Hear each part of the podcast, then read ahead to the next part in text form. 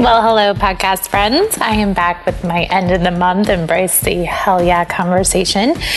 And first, I want to start off by just talking about my couple podcast guests this month. I, obviously, I started off my month with a cocktails, mocktails, and conversation with my good friends Carrie Moody, Nicole Rodriguez, and Dave Sharatsky, where we kind of started the month off talking about the coronavirus and just kind of how we were all doing in the places that we were living, things that we've seen, that type of stuff. So, kind of interesting to go back and listen to that podcast now, a month later, and just see what has changed. I also had a couple great guests on the podcast this month, and it was kind of like dietitian cheerleader month for the podcast, which was awesome. I had Jennifer McGurk, who is a uh, entrepreneur and has her own.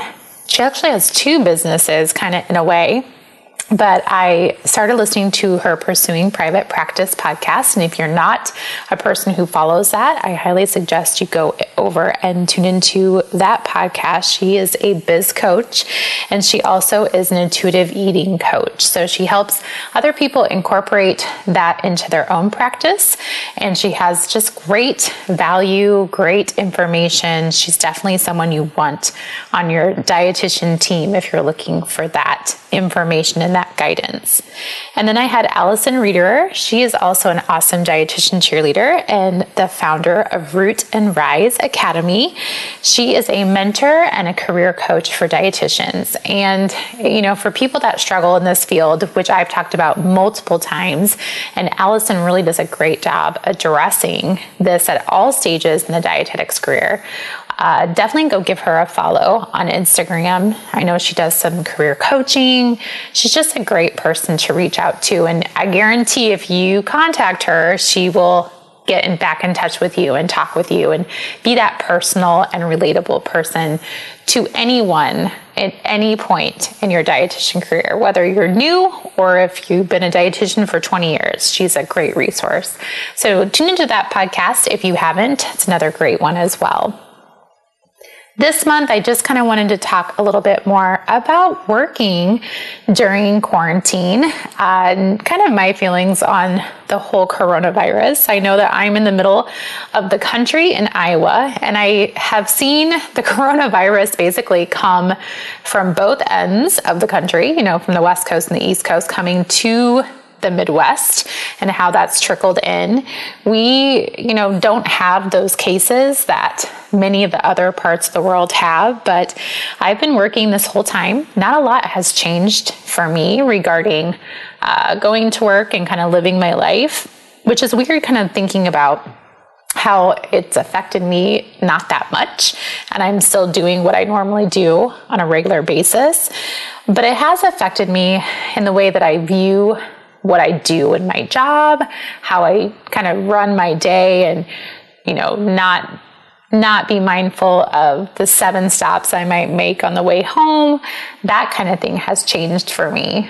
So going to work and exposing myself to lots of people. I'm exposed to a variety of people all throughout my day, whether it's coworkers or people that do shop.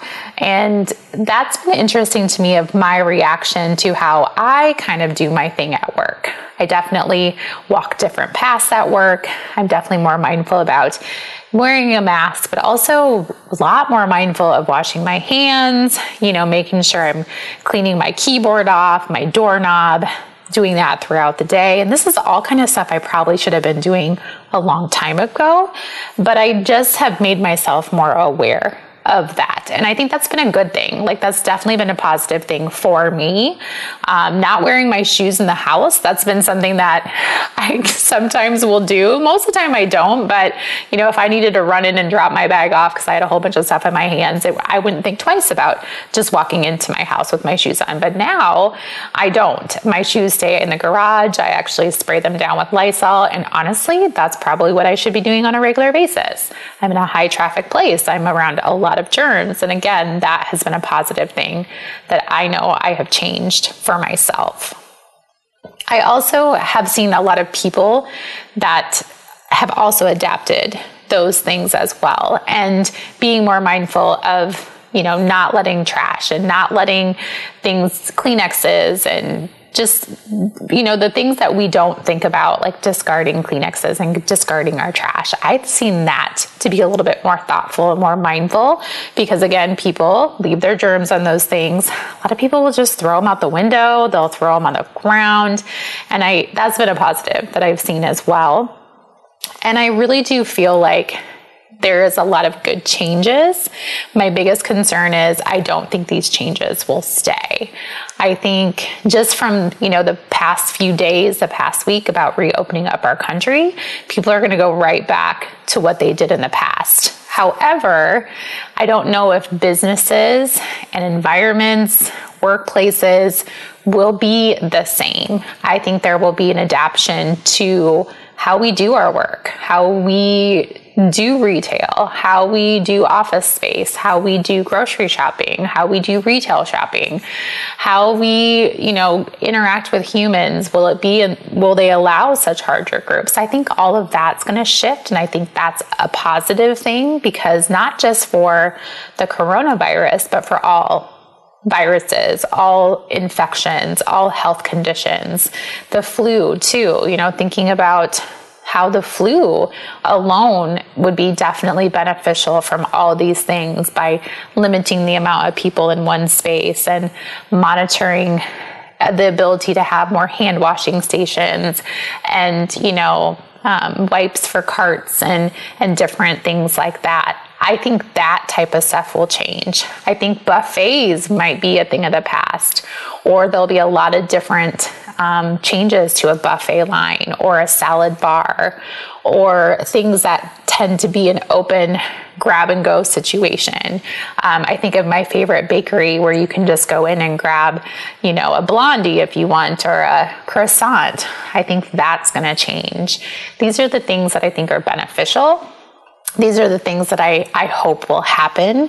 But I also hope that people will not just run out and go crazy after all of these uh, changes have been implemented, after we've all kind of taken a step back and have stayed home and have stayed more mindful. I hope that many people um, will think more about that and will be more mindful about being in public and being around other people and not you know, crowding people in spaces and going up on people and coughing and sneezing and not, you know, paying attention to your surroundings and the people in your surroundings and in your peripheral vision. I do hope that you know, we do get better and the country opens up. And I hope that everyone stays healthy and doesn't get sick, but that's going to happen. And if we don't take a step back and still stay mindful, then it might happen a little bit sooner than we would when than we would like. And I also do hope that we as a dietitians or just anybody that's in the healthcare field that we continue to know our value and continue to know how important our services are especially our dietitians that are in the clinical space that are working in hospitals. I do think so highly of all of them. I think about, you know, if this would have happened when I was a clinical dietitian, I, I it like makes me nauseous to even think about that because at the hospital I worked at, we were one of two hospitals that probably had all the ventilators in the whole city. Um, so I really do think about them a lot and all the work that they're doing and how stressful it is for them and for anybody that's up and close and seeing the realness of this disease, why a lot of us are still sitting at home and not really seeing it, not understanding the consequences of it. And that's what makes this this difficult change. You know, we don't see it. I was talking to a, fr- a group of friends of mine, and we are like, "Do you know anybody that's been diagnosed?" And they're like, "No." And I'm like, "I don't either. None of us have know anyone personally that has been diagnosed." And so when we don't have that connection, we don't see that connection and make that connection of how we need to stay changing. So even though you don't know somebody or even though you don't personally have that connection, think about those people that do. Think about the people that could be affected if you don't still continue to take the precautions necessary to keep people healthy. And just be grateful for all those people that, you know, have those connections and wish them the best and hope for them the best that they stay healthy and that their families stay healthy. It's a weird time. I know next month it'll be a completely different conversation.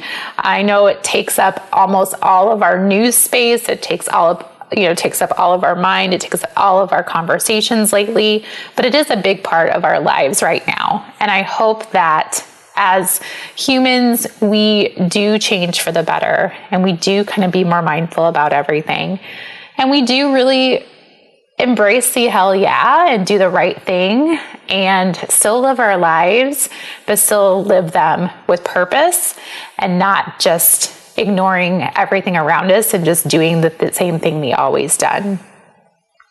I hope you're staying healthy. I hope you're, hope you're staying safe.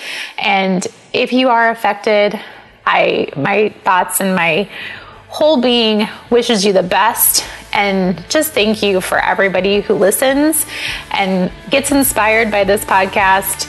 I hope that you have a great month, and I will see you here at the end of May.